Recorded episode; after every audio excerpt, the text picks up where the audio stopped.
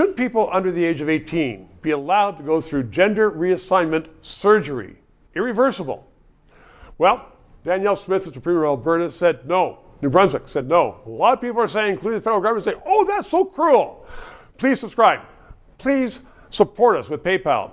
And listen to Adam Zivo, who is a journalist, columnist with a Post Media.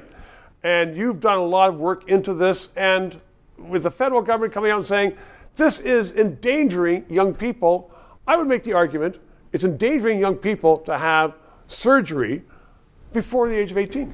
Well, I think that most people would agree that having sex reassignment surgery under the age of 18 is inappropriate. And in fact, well, many, no, if most people agree, then why are people out there saying this is wrong? Well, I mean, bottom surgery is actually already banned for people who are under 18, so the new rules are actually redundant in that sense. Top surgery affects a small number of people, uh, but it's good that we're banning it now. And I think that's that's not the main thing that people have contentions with. The main thing that people are concerned about are policies on hormones. Okay, explain that to me. Well, so the question is, is it ethical to provide a youth who identifies as transgender uh, gender, like puberty blockers or cross-sex hormones? I personally think that in most cases it's not ethical. At the same time, some people who are trans will say that, well, if you give these puberty blockers when they're young, it'll uh, make it easier for them to pass when they're adults, which then protects them from ridicule because they don't look like the gender that they identify as. Adam, do you know whether you're trans you know, when you're 13 years of age, because I know lots of kids and kids of all ages. You know, they're kids. They don't know what's going on. They change their mind. Well, there's two distinct classes of kids who identify as trans. So, historically speaking, people who have self identified as trans have had gender dysphoria since they were three or four years old. Right. And they haven't had a lot of other mental health issues.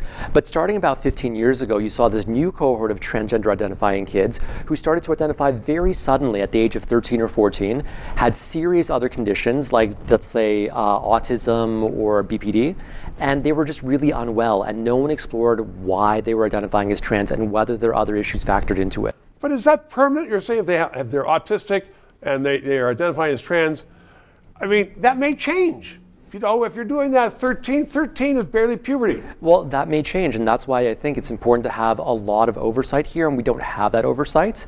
Uh, however, there is a small part of the population which may be authentically trans, and I think that for those cases it may be okay, but we have to be really careful about this, and I think that Danielle Smith's policies are putting a level of care that we don't normally see, which I generally support. And yet, doctors get into this. Tavistock in Britain was going on for years and years. Now has been shut down because they, the doctors were getting in there and they were just taking everybody came in the door and changing their sex.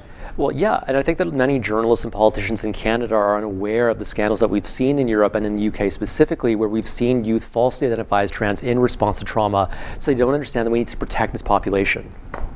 Absolutely, protecting the population. That's what it's all about, and uh, educating. So, Adam, thank you very much. Great columns in the Post. Three minutes.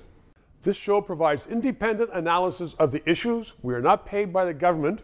And as I am finding, so much business in Canada relies upon various governments that they don't want to sponsor or advertise on a show which may become controversial, which talks about liberty, freedoms, sometimes criticizes government. I've had guests on that support the government. But people are saying, you know what? We don't want to bite the hand that feeds us, i.e., government, which is why I hope you'll subscribe and contribute to keep this show on the air.